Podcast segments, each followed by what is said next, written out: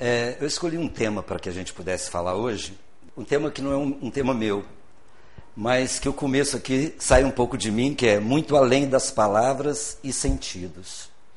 Porque na maioria das vezes, quando eu coloco as minhas falas, eu tento fazer reflexões. Uh, eu não gosto muito de, de, de cartilhas, eh, nem dizer que, que, algumas coisas são verdades, porque nós vivemos no mundo ainda, diante da nossa própria infantilidade, da nossa pequenez, que coisas hoje que nos parecem verdade, amanhã pode não ser tão verdade. Como a gente ainda, por mais que a gente fala que conhece o bem e conhece o mal, às vezes o bem e o mal pode ser um engano nosso, porque aquilo que é bom para nós, às vezes não pode ser tão bom para os outros. Então eu trouxe esse tema muito além das palavras e dos sentidos, mas eu queria destacar para vocês que tudo que eu vou falar aqui são reflexões baseadas no livro chamado Os Prazeres da Alma, do Francisco do Espírito Santo Neto, e ditado pelo Espírito de Hamed. Né? Hamed, é, é, poucas pessoas leem Hamed. É, eu falo isso muito dentro da doutrina, porque a gente percebe que a gente fica girando muito em torno das obras básicas. E quando a gente não está muito em torno das obras básicas, a gente está muito voltado ao Chico Xavier, que é um grande valor, mas a doutrina espírita é muito rica e nos traz algumas coisas que às vezes a gente deixa esquecido. Os livros do Hamed é, são livros que agem de uma forma, ele usa muito a questão da psicologia humana. Todos os livros dele são imbuídos na, na psicologia humana, trazendo aquilo que é do espírito para a vida humana. Ah, nós temos o primeiro livro que é As Dores da Alma.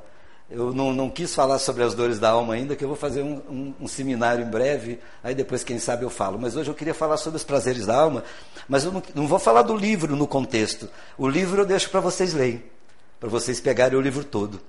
Eu vou fazer uma reflexão baseada no livro, mas vou usar pessoas que conviveram conosco no cotidiano, que a gente acha às vezes que a, a, o mundo espiritual só vem através de alguns médios dentro de uma casa espírita e a gente não percebe que algumas falas que nos chegam são falas preciosas que de repente passam desbaratadas simplesmente porque a gente não presta atenção.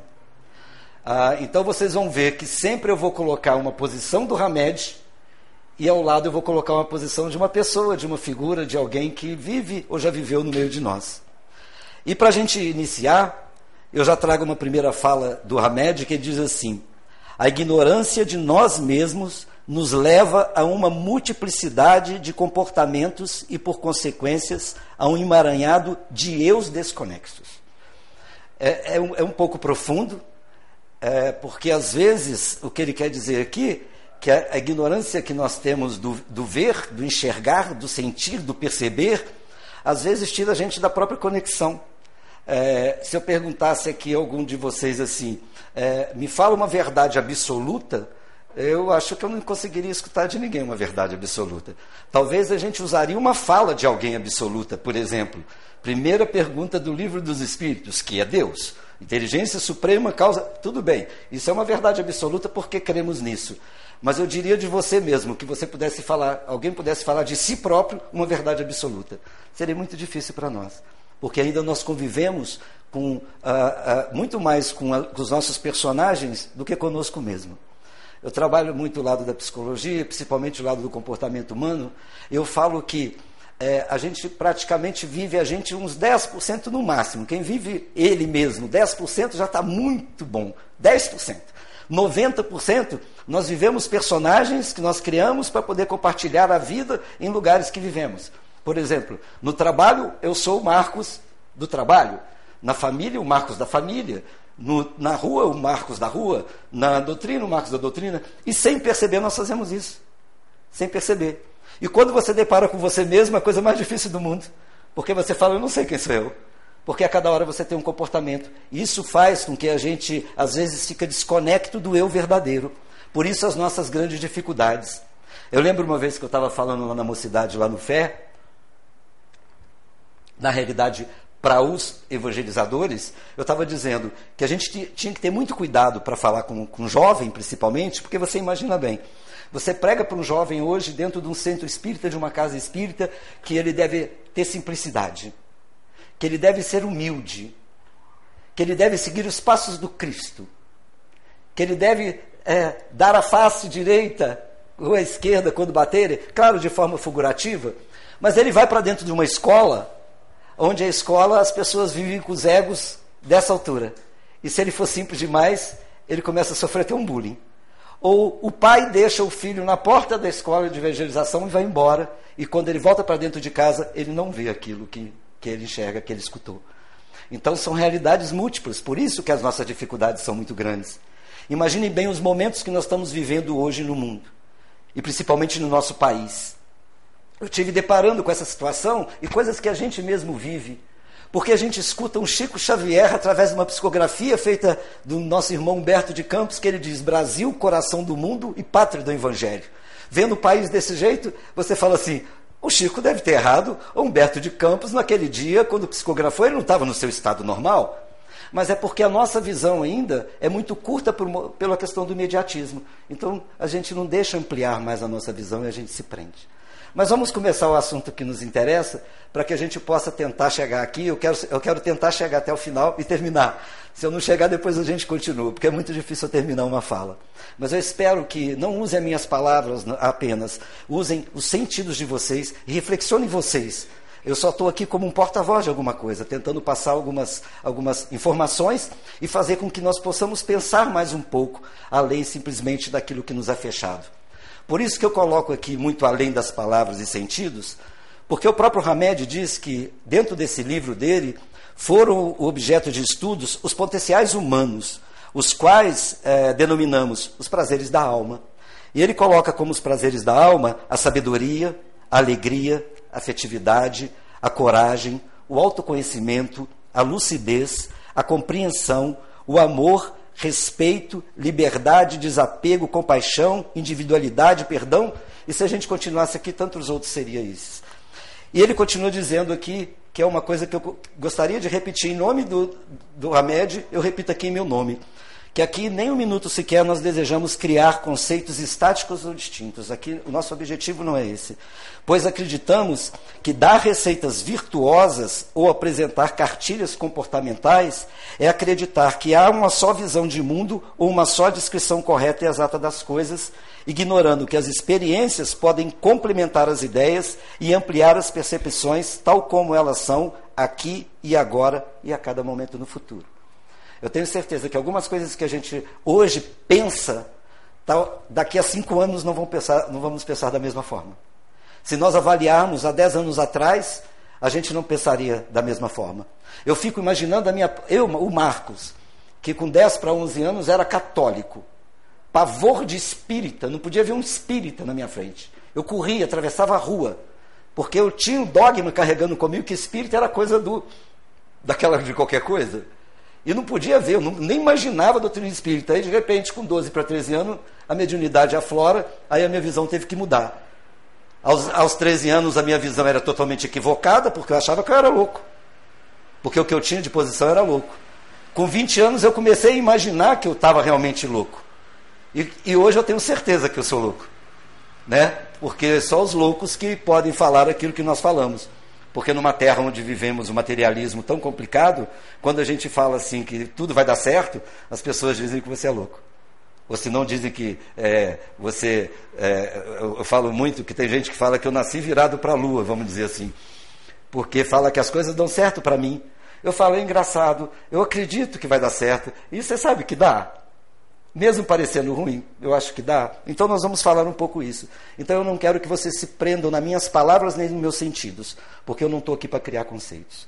Eu estou aqui para ampliar conceitos. Se eu tiver errado, manda eu parar, gente. Tá bom?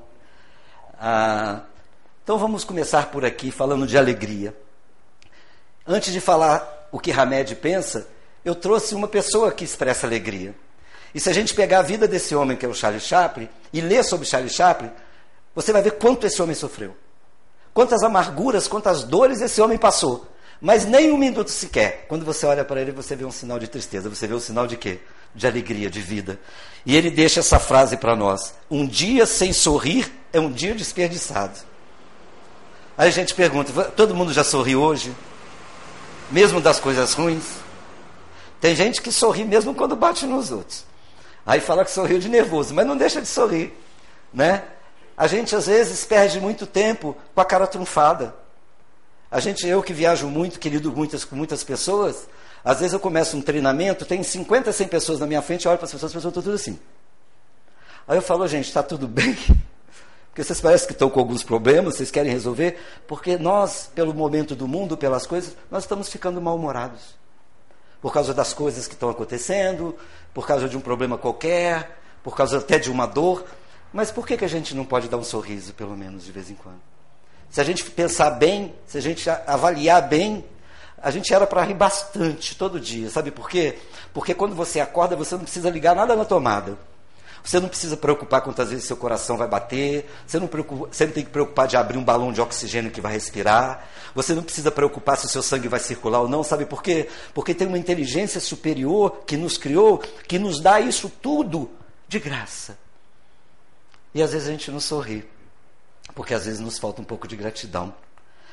Mas Hamed diz assim para a gente: alegria como experiência de religiosidade é um valor que não tem preço.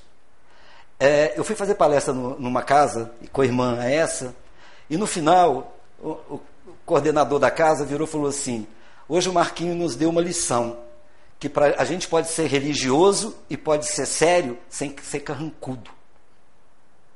Porque eu conheço, mesmo no meio espíritas, pessoas que acham que para ser religioso, crer em Deus e falar de Jesus, tem que falar com os dentes trincados e com as mãos expostas, como se fosse um militar, se Jesus era tão espontâneo. Então, alegria como forma de religiosidade não tem preço. Porque a, a, a coisa que Jesus mais trouxe para todo mundo foi alegria. Ele trouxe a alegria de viver, a alegria de, de nascer de novo. Ele trouxe as leis do amor, né? Essa sensação da alma, mais do que qualquer outra coisa, contagia e abranda o coração dos homens. A gente, quando chega para conversar com uma pessoa, a pessoa está mal-humorada, é a pior coisa do mundo. Você chega para a pessoa e fala assim: tudo bem? Ela, mais ou menos. Você fala: então tá. Fica com Deus. Ela vai também. Eu falo: então eu vou. Porque fica até difícil você conversar com as pessoas, porque as pessoas não acreditam. E às vezes você insiste ainda e diz assim: calma, Deus vai te ajudar. Ele fala assim com você: isso não é problema de Deus, não. Eu falo assim: não é de Deus. Hum, vai ser difícil resolver. Que a maioria das coisas a gente não resolve sem Deus querer. E ele continua dizendo assim: é muito bom vivenciar a alegria de encontrar o tesouro escondido no campo da própria alma. Porque às vezes a gente fica cavando o mundo inteiro, cavando buracos em tudo quanto é lugar que chega procurando esse tesouro que o Cristo mesmo falou, o Renato repetiu aqui em umas falas do livro, dizendo que o seu tesouro está onde está seu coração, e a gente fica cavando buracos no mundo. E a única coisa que a gente acha é terra e mais buraco. E fura toda vez mais. Então, é muito bom vivenciar a alegria de encontrar o tesouro escondido no campo da própria alma, isto é, reconhecer o si mesmo, a mais profunda realidade, a vontade de Deus que sustenta, resguarda e inspira o ser humano a progredir de modo natural e sensato. Nada de sobrenatural. Natural e sensato. Tentando cada vez mais ser tranquilo, dentro da simplicidade, mostrando para as pessoas que, que podemos ser calmos, vendo tudo o que está acontecendo e tranquilo. Como Gandhi falava, o, o, o, obstáculo mais difícil do ser humano é estar em paz no meio da multidão. É talvez é isso que nós precisamos fazer. Não é sorrir das dores alheias, não é isso, não é o objetivo, mas alegrar que existe a providência divina, que existe a misericórdia de Deus. Isso já não é um motivo muito grande para que a gente possa alegrar? Reconhecer a misericórdia de Deus? Né? E o Chaplin deixa isso aí, que pode servir de exemplo para agora e para todos os dias nossos. Um dia sem sorrir é um dia desperdiçado. Então, se você chegar à noite e falar, eu não sorri para ninguém hoje, você pode dizer, hoje eu não vivi, eu desperdicei um dia. Desapego. Isso aqui é uma coisa complicadíssima demais. Ainda mais no mundo em que vivemos, o apego a tudo, a todas as coisas, são muito difíceis. Eu trabalho com ramo, eu trabalho do treinamento para, para a indústria automobilística. É terrível quando eu faço certas coisas, que eu falo, Senhor, ó, é só trabalho. Mas o que, que a indústria automobilística faz? Ela faz o tempo todo que você tenha prazer e apego àquela coisa. Mas nós estamos no mundo, né? Faz parte do mundo. Mas Gangaji que é uma irmã espiritualista, que tem uma visão espiritualista muito grande, trabalha junto ao mundo espiritual conosco, no sentido de aumentar a espiritualidade, ela diz assim: você já é livre. Então, quem é livre não tem apego. Porque se você tem apego, você não é livre. Não importa qual apego que seja. Se você falar, eu sou apegado a alguma coisa, é sinal que você ainda não é livre. O ser livre é aquele que não tem apego a nada. E tudo o que bloqueia a sua realização dessa liberdade é seu apego a alguma ideia sobre quem você é. Até as ideias de quem você é, esse apego também é ruim para você. Porque tem hora que nós taxamos, nós nos colocamos rótulos. Eu sou assim. Mas é você que está se achando. E, e às vezes você não é. Quantas vezes as pessoas nos procuram com síndrome dizendo que, nossa, eu sou assim, eu nasci para sofrer, eu nasci para isso, eu nasci para aquilo. Eu falo, você não nasceu para isso, não. Você está fazendo isso. Ah, mas eu sou assim, meu pai sempre falou que quem nasceu para burro vai carregar pedra a vida inteira. Eu falo, muda, não seja mais burro. Né? Tem uma frasezinha muito boba, mas que é uma frase que eu sempre uso, é, que se o touro soubesse que pudesse ter asas, ele não teria chifre. E a gente se rotula sempre. Por que, que a gente não olha no espelho e fala assim, eu te amo? Por que, que a gente não olha no espelho e fala assim, que coitadinho você? Você é filho de Deus, você é perfeito, você foi criado igual aos outros. Por que, que a gente olha no espelho para a gente com dó da gente, com pena da gente?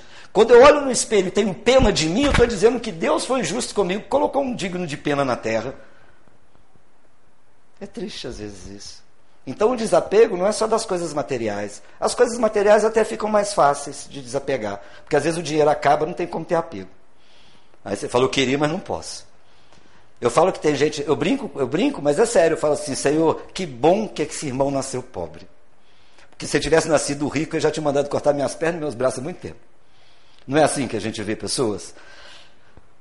E Hamed nos diz assim: não adianta fecharmos as, cortina, as cortinas da janela da alma, a fim de levarmos uma vida de sonhos repletas de pensamentos e vazia de experiências.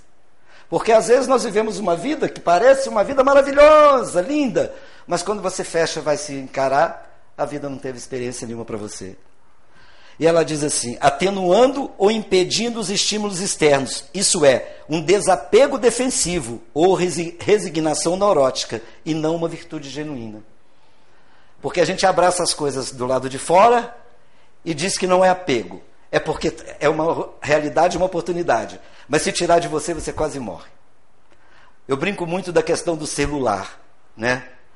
É, a gente fala que não é apegado ao celular, à internet, as coisas. Tira o celular da gente, só sábado e domingo. Só sábado e domingo, não precisa tirar mais do que sábado e domingo, não. Como é que a gente fica? É, no treinamento as pessoas dizem assim: eu morro. Eu falo, que coisa, né? Mas se tirar um livro seu, não tem tanto problema, né? Então os nossos apegos são contrários. E continua Hamed dizendo para nós: a mente apegada a fatos, acontecimentos e pessoas, olha só o que, que ele diz: a mente apegada a fatos, acontecimentos e pessoas é incapaz de perceber a sua própria essência. Por quê? Os olhos estão sempre voltados para onde? Para fora. Sempre olhando as coisas para fora e nunca olhando para dentro. Aquele que está agarrado ao ego está vazio do sagrado. Aquele que se liberta do ego descobre que sempre esteve repleto do sagrado. Então, quando a gente começa a voltar os nossos olhares para dentro de nós, reconhecemos quem nós somos verdadeiramente, que é aqueles 10% mais ou menos que eu falei, a gente começa a sentir desapego, a gente começa a ficar mais alegre. Por quê? Porque eu não preciso das coisas do mundo para preencher minha vida. A minha vida preenche com as coisas do mundo, né? Seja da forma que seja. Outro tema, sabedoria. Que a gente fica falando de sabedoria, de sabedoria. Aí Calil Gibran diz uma coisa interessante a simplicidade é o último degrau da sabedoria. Se a simplicidade é o último degrau da sabedoria, dá para imaginar, eu acho que nós não estamos nem no primeiro. Porque se é o último degrau, imagina bem o resto. Joana de Anjos tem uma colocação muito interessante. Ela fala assim: ser feliz é muito simples, o difícil é ser simples. Aí aqui, como ele diz que a simplicidade é o último degrau da sabedoria, eu fico imaginando os outros degraus que a gente precisa subir. Mas então a gente começa a perceber o quanto a gente precisa caminhar para ser sábio. para ser sábio. Mas Hamed diz assim para a gente: ter sabedoria consiste em possuir uma leitura de mundo. A gente tem que ler as coisas do mundo, voltada para o senso íntimo, ver as coisas do mundo e avaliar intimamente. Né? Capacidade de receber informações sobre as mudanças no meio, seja externo ou interno, e de a elas interagir, exprimindo atos e atitudes únicos e originais. É assim. Não importa o que está acontecendo, seja você mesmo. Não mude porque as coisas mudaram. Seja você, seja original. A Joana tem uma coisa que ela repete para a gente, que é muito interessante, eu gosto de, de, repetir isso. Ela diz que nós morremos, que nascemos originais e morremos cópias. Porque a gente nasce com toda originalidade e no meio tempo a gente começa a copiar modelos, copiar formas, e quando a gente desencarna, desencarna cópia, não desencarna original. Por isso que a gente fica com tanto apego. Né? Ainda mais ditados. A gente tem que tomar muito. Falas é, é importante, ditados são complicados. E ele diz mais ainda: o saber implica a felicidade de elaborar ideias simples para explicar coisas aparentemente complexas. Colocar simplicidade nas coisas complexas, utilizando-se dos recursos fecundos e inspirativos do universo interior. Porque o Cristo sempre falou para a gente que todas as respostas que nós precisávamos, nós já tínhamos. Porque estava em nós escrito todas as respostas que precisávamos. E a gente vive perguntando aos outros. A gente vive sempre tentando uma cartilha. É, é igual eu falo com as pessoas. Uh, tem gente que fica esperando um novo livro espírita. Eu falo que seria interessante um novo livro espírita. Mas tem tanto livro espírita para ler ainda, que se surgir um novo, mas se a gente for ler todos os que já existem, nós vamos ter que reencarnar pelo menos mais umas 300 vezes para ler. Porque uma encarnação só não, não serviria. Então, assim, a gente fica sempre esperando alguma coisa nova. Será que não vai vir nenhuma coisa nova? Será que o Chico não vai falar nenhuma coisa a mais assim que eu possa fazer? É porque a gente fica esperando uma resposta de uma coisa que está dentro de nós. A gente fica esperando assim, aquela, é, vai ser assim, e se fizer isso vai dar certo. Mas já está escrito, a gente sabe que mais ou menos dá certo, a gente só não consegue fazer isso, não é verdade? Estou sendo muito chato, gente? Não, porque eu sempre brinco, né? Que se eu estiver sendo, eu vou continuar sendo. Porque é isso aqui mesmo que eu vim falar. Isso aqui é uma coisa. Vocês estão vendo que os degraus vão subindo e a gente vai ficando mais complexo? Porque são coisas que a gente escuta o dia inteiro: alegria, desapego, aí agora vem paciência. No mundo de hoje, a gente falar de paciência, eu vivo em aeroporto. Eu fico imaginando, tem gente que passa por cima da gente como se o avião fosse embora e ele tivesse que pegar o avião voando. Falo, calma, gente, o avião não vai sair sem a gente, espera. As pessoas passam por cima de você, te atropelam, né?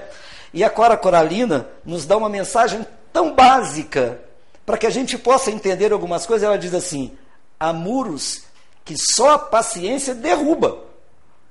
Olha só, porque a gente fala que há muros que só a paciência constrói, ela está dizendo que há muros que só a paciência derruba.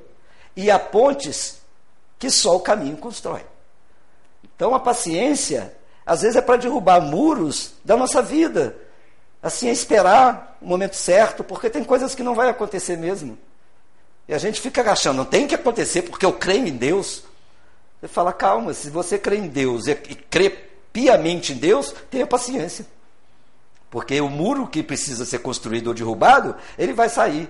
Porque de repente você não está precisando de muros, está precisando de ponte. E às vezes vice-versa. Mas o remédio fala assim para a gente: nossa impaciência desequilibra os processos internos e externos da natureza em nós a nossa impaciência. A gente é muito impaciente. E tem gente que fala, eu não sou, eu não sou. né? Tira o Lexotan para você ver, né? para ver se não vai. Ela até riu, coitada. Aqui, mas não tem problema tomar o Lexotan, não, viu? Um Lexotanzinho, uma salvação. A gente fala lá no FEP que tem uns amigos que dizem assim, bendito Lexotan. Não é verdade? Bendito Rivotril, não é? Mas é assim mesmo. Aí diz assim: atos e atitudes pacienciosas podem mudar nosso modo de ver e enfrentar conflitos. Lembremos-nos de que todo problema contém em si mesmo a semente da solução. Então, se a gente talvez olhar um pouco com mais calma, ter um pouco mais de esperança, um pouco mais dessa paciência, um pouco mais dessas coisas tudo, a gente começa a falar assim: poxa, que bom que Deus não me atendeu na hora que eu pedi. Porque se ele tivesse atendido aquilo que eu pedi, poderia ter sido muito ruim para mim. A gente é impaciente. A gente pede alguma coisa pela internet.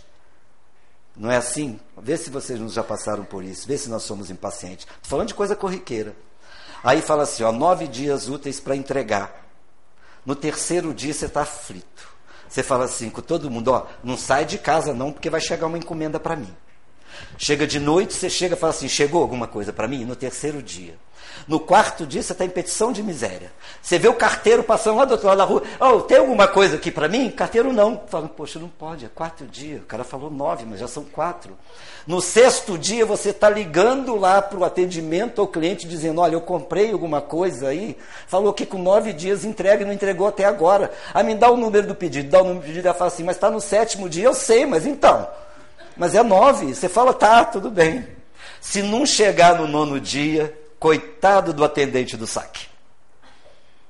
Vai ouvir mil e uma coisa, né? Porque a nossa paciência é assim.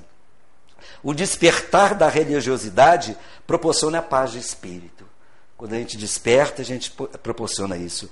Paciência é um estado de alma em que a criatura não é atingida pela inquietação ou irritabilidade, visto que se libertou do desassossego e da agitação do próprio ego. É, parece simples, mas é para a gente refletir. É muito complicado isso aqui, mas é para a gente refletir. É, se a gente conseguir disso tudo que eu falar um só, já acho que já está bom para a gente. Mas vamos continuar. Afetividade. Aí vem Einstein, para vocês verem que eu estou sendo eclético, para a gente não ficar preso a uma opinião. Porque eu poderia colocar só a média ou só a minha. Eu estou colocando tudo aqui que eu posso colocar. A religião do futuro será cósmica e transcenderá um Deus pessoal, evitando dogmas e a teologia. Um Deus único. Porque todo mundo acha que a religião do futuro vai ser a doutrina espírita. O, o, o, o, católico vai virar espírita, o evangélico vai virar espírita, o islâmico vai virar espírita, budista vai virar espírita. Não, não é bem assim. A visão das religiões vão estar baseada no que a doutrina diz, na imortalidade, na reencarnação. Elas vão ter como fundo preparatório, mas não vão mudar. Não vão mudar, vão mudar a forma de ver, de enxergar, como já está mudando. A própria religião católica, através do Papa Francisco, está tendo umas visões espirituais muito grandes e outras muito maiores ainda. Quer uma religião tão espiritualista como o próprio budismo, as próprias eh, eh, eh, religiões que falam da espiritualidade, a única coisa que precisa é criar um cerne e o homem repensar. Então a, teologia não vai existir mais, porque nós, nós nos matamos muito por causa da, da teologia e da religiosidade. O nosso passado é muito obscuro porque ficamos com dogmas e ainda presos a algumas coisas. Mas Hamed vem dizer assim: amar não significa esperar que alguém nos satisfaça todos os anseios e necessidades que cabe só a nós satisfazer. É porque a gente sempre fala assim: é, eu, eu, eu, brinco com o pessoal, que agora até voltei a gostar. Mas no início eu estava mais radical, porque quando a gente começa a ser espírita, a gente fica muito radical. Porque a gente acha, sou espírita, eu sou certo. E aí começa a ser radical com tudo. Quando o Djavan falou assim, vem me fazer feliz porque eu te amo. Eu falei, por que, que eu tenho que me fazer feliz se eu amo ele? Se eu amo ele, eu sou feliz. Ninguém precisa me fazer feliz porque eu amo. Já que eu amo, eu sou feliz. Não é assim? E a gente vê, é, é bem o contrário, né? O namorado, a namorada chega para o namorado e diz assim: Você me ama? Coitado dele falar que não. O namoro acaba naquele segundo. Né? Aí se ele fala, é assim, você está gaguejando? Não pode gaguejar. Eu amo. Nem que seja boca para fora. Porque a gente fica na dependência do amor, no sentido de só amo aquele que me dá amor. Na realidade, o amor é coisa que só se dá. Recebe quem quiser. Né? A gente não pode ficar preso a isso. Tá bom, obrigado, Renato. E ele continua dizendo, aí vem falando, é muito interessante que ele junta a Hamed com a própria opinião aqui de Einstein. Ele diz assim: no futuro, a religião superior ou natural só será fundamentada na mais efetuosa fraternidade e professada individualmente pela criatura que superou o ser religioso. Olha que interessante. Deixar de ser religioso e passar a viver a religião. Porque todo mundo. Eu, eu trabalho com, com, com, uma empresa, que eu não vou falar o nome dela, que a pessoa que eu trabalho lá, ela acha que eu sou evangélico mesmo, evangélico da, de frequentar a, a religião. E é interessante isso, porque ele me chama às vezes à noite e fala assim: Marquinhos, vai ter um culto hoje à noite em tal cidade, vão? Eu falo, Ih, hoje eu não posso ir. Não é que eu não queira ir, é porque confunde, não faz parte da minha cabeça. Mas a gente começa o trabalho todo dia de manhã, que é bonito, não deixa de ser. Ele fica assim: Marquinhos, você faz a prece? Porque ele acha que eu sou também evangélico. E o pessoal pergunta: você é evangélico? Eu falo: eu sou. Cristão? Sou. Eu acredito no evangelho do Cristo. E quem não é? Quem não é evangélico, não é cristão, é aquele que não acredita no evangelho do Cristo, não é cristão. Rótulo é outra coisa. Rótulo para mim é outra coisa. Forma de ver é outra coisa. Então no futuro, no futuro, né, a religião vai ser aquela religião que vai ser fundamentada na individualidade da criatura, que superou o ser religioso, os dogmas, e desenvolveu o si, o ser religioso, eu religioso.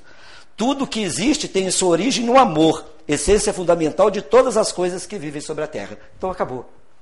Qual sua religião? O amor. Em quem que você crê? Em Deus, no Cristo. Pronto. Que eu seja espírita, protestante, presbiteriano, não importa. Se Deus é principal, o amor é tua base, o Cristo é teu modelo, por que, que você precisa ter religião? É isso que nós devemos fazer. Claramente, nós somos espíritas porque é que nos afiniza, que nos atrai. Mas eu poderia ser maranata e ser tão religioso ou mais do que qualquer espírito, ou vice-versa, não é assim? Vamos lá apertando mais um pouco. Autoconhecimento. Olha como que eu estou sendo eclético para a gente ver que as religiões são formadas de pensamentos humanos. Quem conhece os outros é inteligente. Quem conhece a si mesmo é iluminado. Quem vence os outros é forte. Quem vence a si mesmo é invencível. Duro, né? Então a gente começa a pensar assim: é, eu, eu, eu, tô, eu não estou querendo ser tão inteligente mais, eu estou querendo ser mais iluminado. Porque largar um pouco a vida dos outros e começar a viver a minha e me conhecer. E outra coisa, eu também não quero ser mais forte, eu quero ser invencível. Eu quero ser um super-homem, invencível. Como Jesus fala, como Cristo fala, como a doutrina espírita fala. Eu quero ser esse ser imortal. Mas para isso eu tenho que crer nessa imortalidade e viver essa imortalidade. E como autoconhecimento, a Hamed fala para nós assim: autoconhecimento é a capacidade inata que nos permite perceber de forma gradativa tudo o que necessitamos transformar. Olha só, autoconhecimento é aquilo que a gente percebe de forma inata que precisamos transformar dentro de nós. Ao mesmo tempo, amplia a consciência sobre os nossos potenciais adormecidos, a fim de que possamos vir a ser aquilo que somos em essência. Olha que coisa interessante. É, eu não gosto de ficar entrando muito na psicologia, senão entra por um lado que, que não, não é o ideal para falar. Mas assim, a gente foca sempre nos pontos fracos nossos. Quando você começa a fazer a sua análise, aquela análise que a gente faz, você fica assim, nossa, eu sou, eu sou tão mal nisso, eu não sei fazer isso, eu não sei fazer aquilo, mas a gente não fortalece os nossos pontos fortes. Percebem isso? Uma vez eu escutei de um homem que ele falou assim: quando a gente pega aquelas coisas que são boas em nós e começa a fortalecer e começa a colocar em uso aquilo que, que é bom em nós, as coisas que não são boas em nós, elas começam a. O quê? Acontecer o quê? Desaparecer. Porque não tem espaço. Você não ocupa com isso. Então, ao invés de a gente ficar assim, nossa, eu, eu, eu, eu tem umas coisas que eu escuto na doutrina é aquela coisa assim: nossa, sou tão pequeno ainda. Nossa, sou tão imperfeito ainda. É, vamos trabalhar. Quem sou eu para fazer isso? Eu não sou nem digno de dar um passe em alguém. Eu ainda sou. Isso é síndrome de Peter Pan. Pequeno. Né? Eu brinco sempre, síndrome de Gabriela. Nasci assim, cresci assim, você sempre assim. Né? Não, eu sou filho de Deus. Jesus falou uma coisa que é interessantíssimo para a gente gravar. Ele falou assim: Meu pai não escolhe os preparados, ele prepara os escolhidos.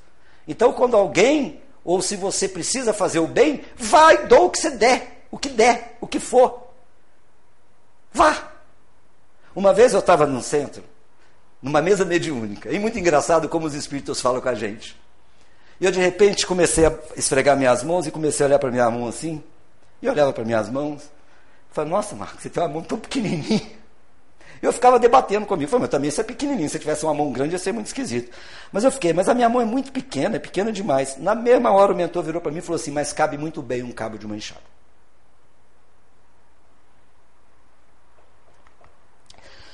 Só tememos o que desconhecemos.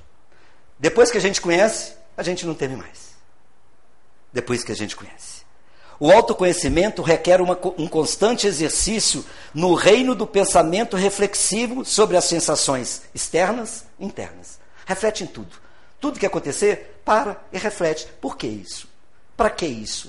O que, que eu posso fazer quanto a isso? Se não puder fazer nada, espera. Não posso fazer. Paciência. Né? Viver uma vida sem reflexão é como escutar uma música sem melodia. Então a gente precisa refletir. A gente precisa ter uma mente bem reflexiva. Respeito. Tá, é ruim, né? A gente parece que vai melhorar, piora, né? Que vai aumentando. Hoje no mundo, respeito é uma qualidade muito. Né? Eu, eu, brinco com as pessoas que na época de meu pai, não era aquela coisa, a palavra de um homem só valia. Um aperto de mão já era importante. Hoje, nem registrado no cartório. né? Porque você não, as pessoas não se respeitam mais. Perderam um pouco o vínculo do respeito. E o Sababa aqui, né, ele diz para a gente assim: um coração puro não julga. Porque respeito é o não julgamento. Porque respeito, ou, ou melhor, a falta de respeito é duvidar do outro. Então, um, um, um bom coração não tem julgamento. Se não tem julgamento, respeita. Porque respeita qualquer um, do jeito que ele é. Somente optando pelo autorrespeito, começando por si mesmo, é que conseguiremos o respeito alheio. Encontraremos nos outros a mesma dignidade que damos a nós mesmos. Se você não é digno com você e você não respeita você, não tente, porque você não vai conseguir dar nada ao outro. Num futuro breve, quando o ser se legitimar pelo que é, por onde, por onde quer chegar, adquirir, adquirirá o respeito dos outros e de si mesmo. Respeitar não quer dizer concordar com tudo que o outro faça. Olha que coisa interessante. Quem respeita, repreende o comportamento que considera inadequado e busca entender as razões que levaram a pessoa a ter esse determinado comportamento. Aí Jesus fala uma coisa fundamental. Meu pai não quer o fim do pecador, meu pai quer o fim do pecado. Então, reconhecer o erro do outro é reconhecer que ele pode errar como você pode, mas não dar fim ele, não julgar. Porque o Cristo mesmo disse assim: quem te elegeu juiz de alguém? e depois ele revoga. Não julgueis para que não seja julgado. Então a gente começa a entender que é melhor a gente não olhar. Aí tem hora que você tem que fazer assim, hora que você vê, você fala assim, não vou ver. Senhor, por favor, feche os meus olhos. Feche os meus olhos. Ou se você vê, fala, Senhor, eu não concordo, mas perdoe. E se eu estou errado, me perdoa. Porque de repente o que você pode estar olhando de erro no outro é o que está dentro de você. É complicadíssimo isso. Isso já aconteceu comigo. Uma vez eu julguei uma pessoa, depois que eu vi que quem estava errado era eu, a minha vontade foi de ir lá. Eu fiquei com vergonha de ir lá, mas eu tive que ir. Porque às vezes a gente tem que fazer. Liberdade. Nós achamos que as correntes foram só soltas, que nós não somos mais negros, nem escravos, nem nada, mas não é porque nós não conhecemos o termo liberdade, ser livre. Dalai Lama nos diz assim: Dê asas a quem você ama, asas para voar, raízes para voltar e motivo para ficar. Liberdade é isso. Liberdade é ser você, liberdade é viver, liberdade é ser do jeito que você é, com seus defeitos, com as suas virtudes, com tudo que você é, na sua etapa corrigindo aquilo que você pode. A liberdade, como todas as demais conquistas da alma, só será alcançada verdadeiramente se for compartilhada com os outros. Sozinho você não consegue. Não pense que você vai se enclausurar, vai para algum lugar e vai falar, eu, vou, eu, não, eu não consigo me libertar, não consigo viver bem, porque como viver bem nesse mundo? É nesse mundo que você vai crescer. É aqui no meio de tudo. É no meio dos seus problemas, é no meio de tudo que acontece contigo, é no meio do trânsito engarrafado, é no meio de um povo corrupto, de um país que é complicado. É aqui que nós vamos crescer. Porque a nossa oportunidade de crescer é aqui. Não tem outro lugar. A gente queria crescer no meio dos anjos. Que mérito teria crescer no meio dos anjos? Só bondade ao nosso redor. A gente tem essa ideia, né? E no dia que a gente for anjo, o melhor lugar para a gente trabalhar, sabe aonde? É onde não tem anjo. Pode ter certeza.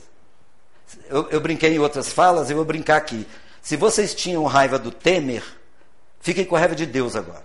Aqui eu não falei isso, por isso que eu estou repetindo. Porque o Temer falou que vai aposentar lá com 96, não é? Jesus piorou a situação para nós. Ele disse assim: Meu pai trabalha até hoje e eu trabalho também. Então é o seguinte: para Deus você vai trabalhar a eternidade toda. Então, se você está preocupado em aposentar, esquece. Porque mesmo que você morra antes de aposentar aqui, lá também você não vai aposentar, vai trabalhar. Né? Então fique tranquilo quanto a isso. Para estar em plena liberdade, precisamos nos soltar, fluir dos ritmos da vida, pelos ritmos da vida. Muitas vezes é no ato de perder que encontramos a razão da própria existência. Aí vem lá no desapego. Porque a gente perde alguma coisa e acha que perdeu tudo. A minha vida acabou, não vai dar mais certo, não tem. O sol amanhece todo dia, olha só. Visto que o ser tem a liberdade de pensar, tem a liberdade de agir. Sem o livre-arbítrio, o homem seria uma máquina. Então você pode fazer da sua vida o que você quiser, de bom ou de mal. Liberdade é reconhecer o livre-arbítrio. E Deus não vai te castigar para nada, porque Deus não castiga nem primeiro. Porque a gente fica preocupado assim. A gente é um pouco falso, a gente é um pouco hipócrita. Eu falo a gente porque eu me coloco no lugar, e não estou apontando nada para vocês. A gente fala assim: não vou fazer isso não porque Deus pode me castigar. A sua vontade é de fazer. Olha que coisa interessante. Ah, não vou, nossa, não vou fazer isso não porque Deus pode me castigar. Sabe que dia que a gente vai ser livre? É no dia que a gente não fizer só. Aí não vamos ser livres. Eu não vou fazer isso porque eu não gosto de fazer isso. Senão me cabe mais fazer. Mas a gente fica ensinando, não faz isso não, que é pecado. Eu, eu conheço um monte de espírita que fala ainda que é pecado. É pecado. Eu falo, ah, meu Deus, Deus está me castigando. Amanhece chovendo, eu falo, ó, Deus me castigou. Eu brinco com as mulheres, faz a chapinha, já pensou? Aquela progressiva, gasta 350 reais e chove. Né? Eu falo isso sempre, a pessoa fala assim, só porque eu fiz a chapinha. É, Deus colocou uma chuva só porque você fez a chapinha.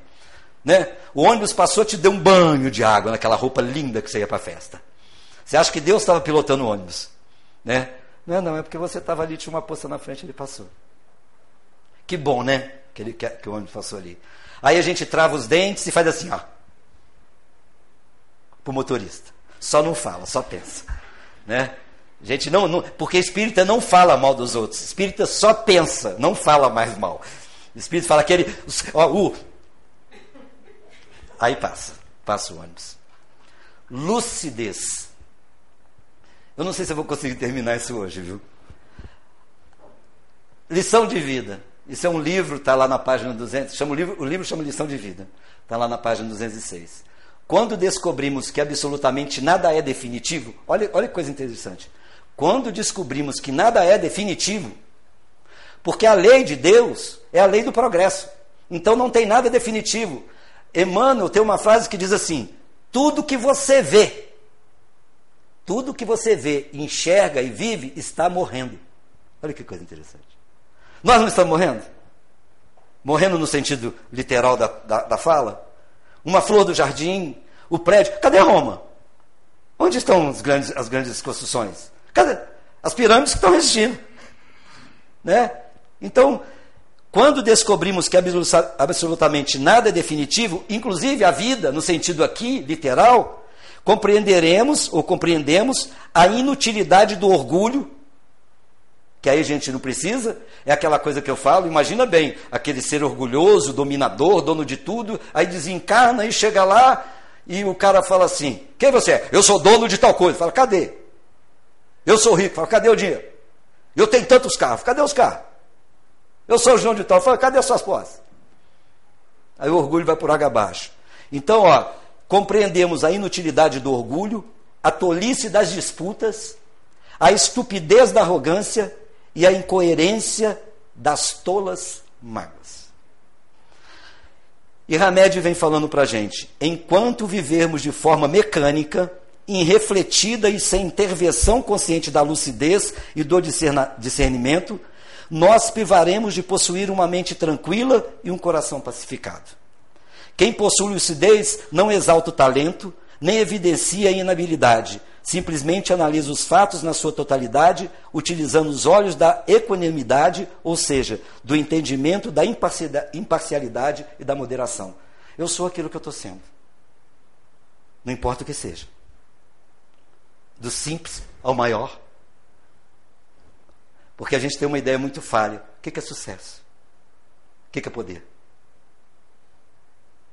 O que é? Ele me fala, eu tenho poder. Aí eu falo de quê?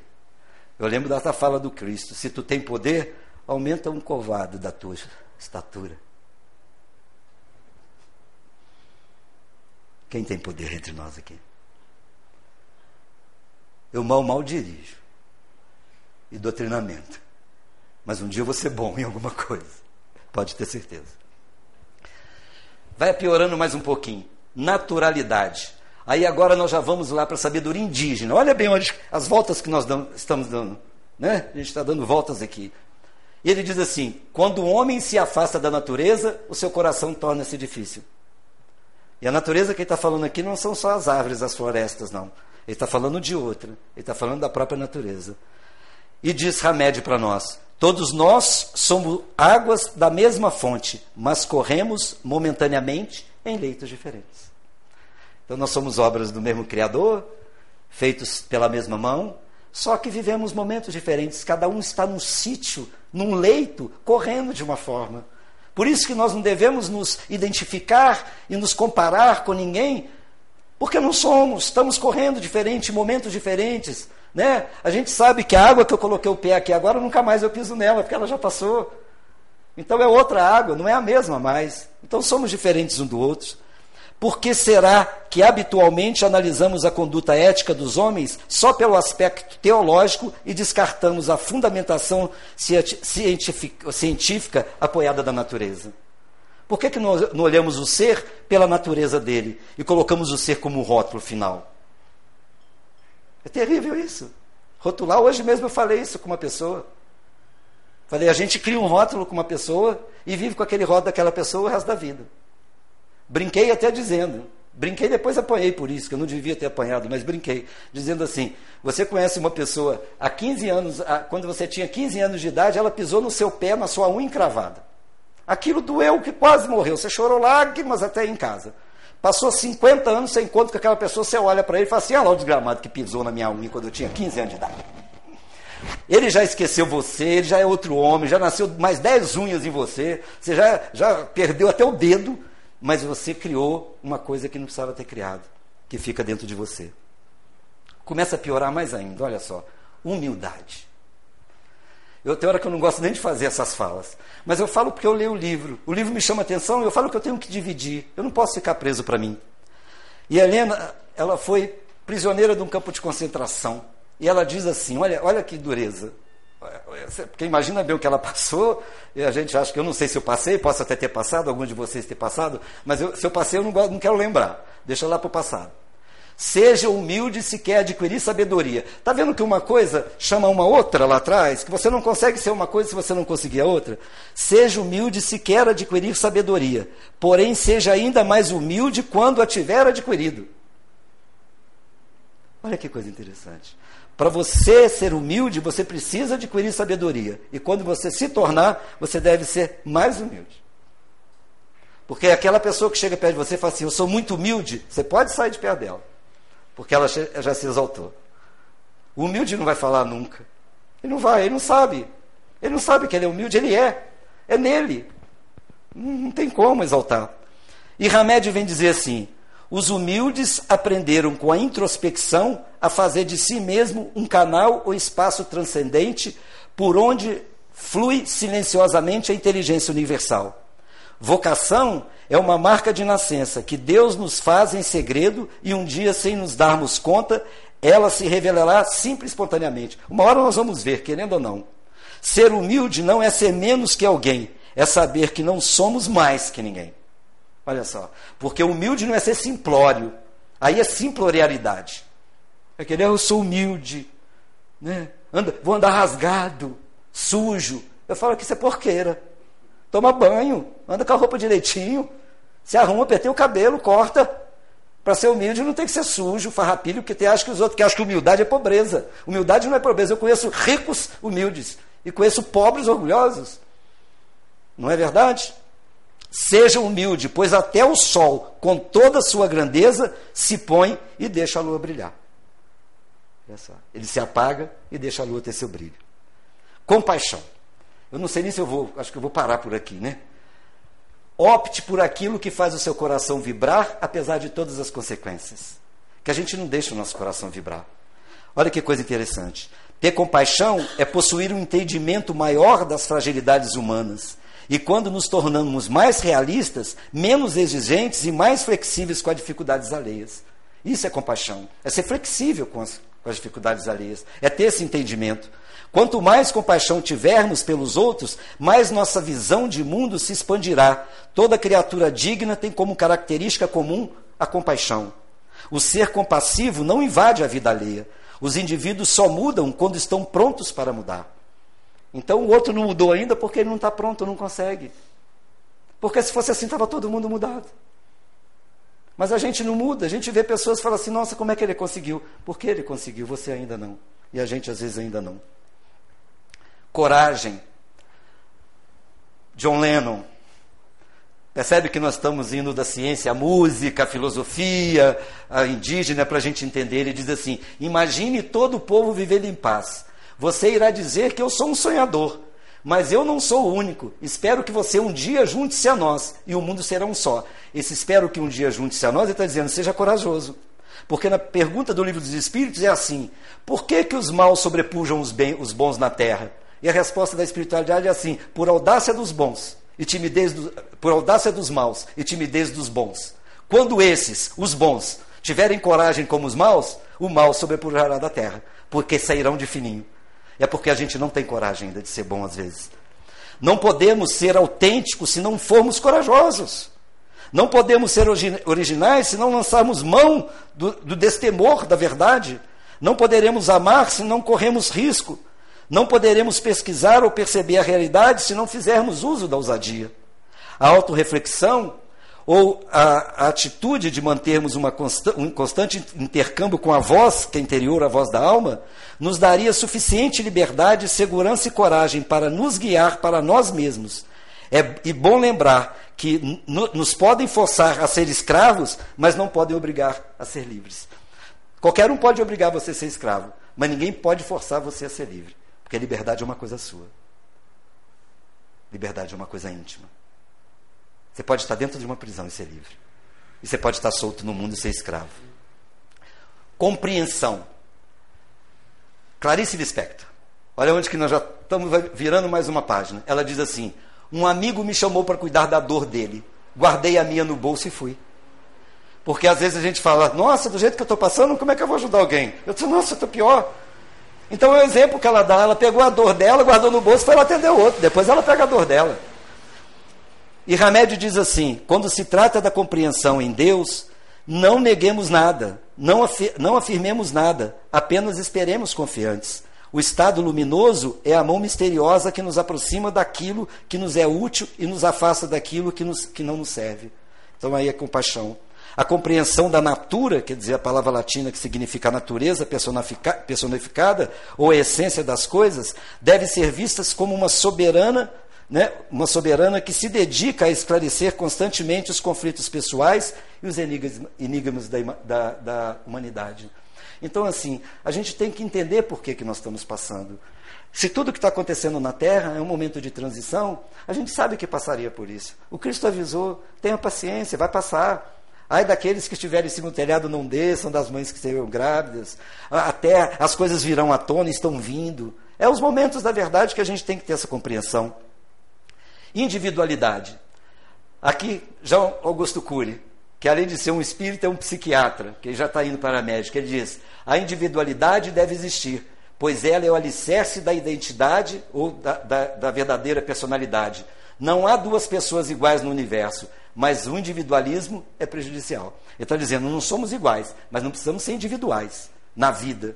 A gente tem que ter a certeza que somos diferentes um do outro, mas não precisamos ser individuais na relação. Porque se a gente fala assim, o outro não é igual a eu, então larga ele para lá. Não, não é isso. Mesmo eu sendo diferente de você, eu posso fazer tudo que eu, eu, que eu possa fazer por você. Ele diz aqui, ó.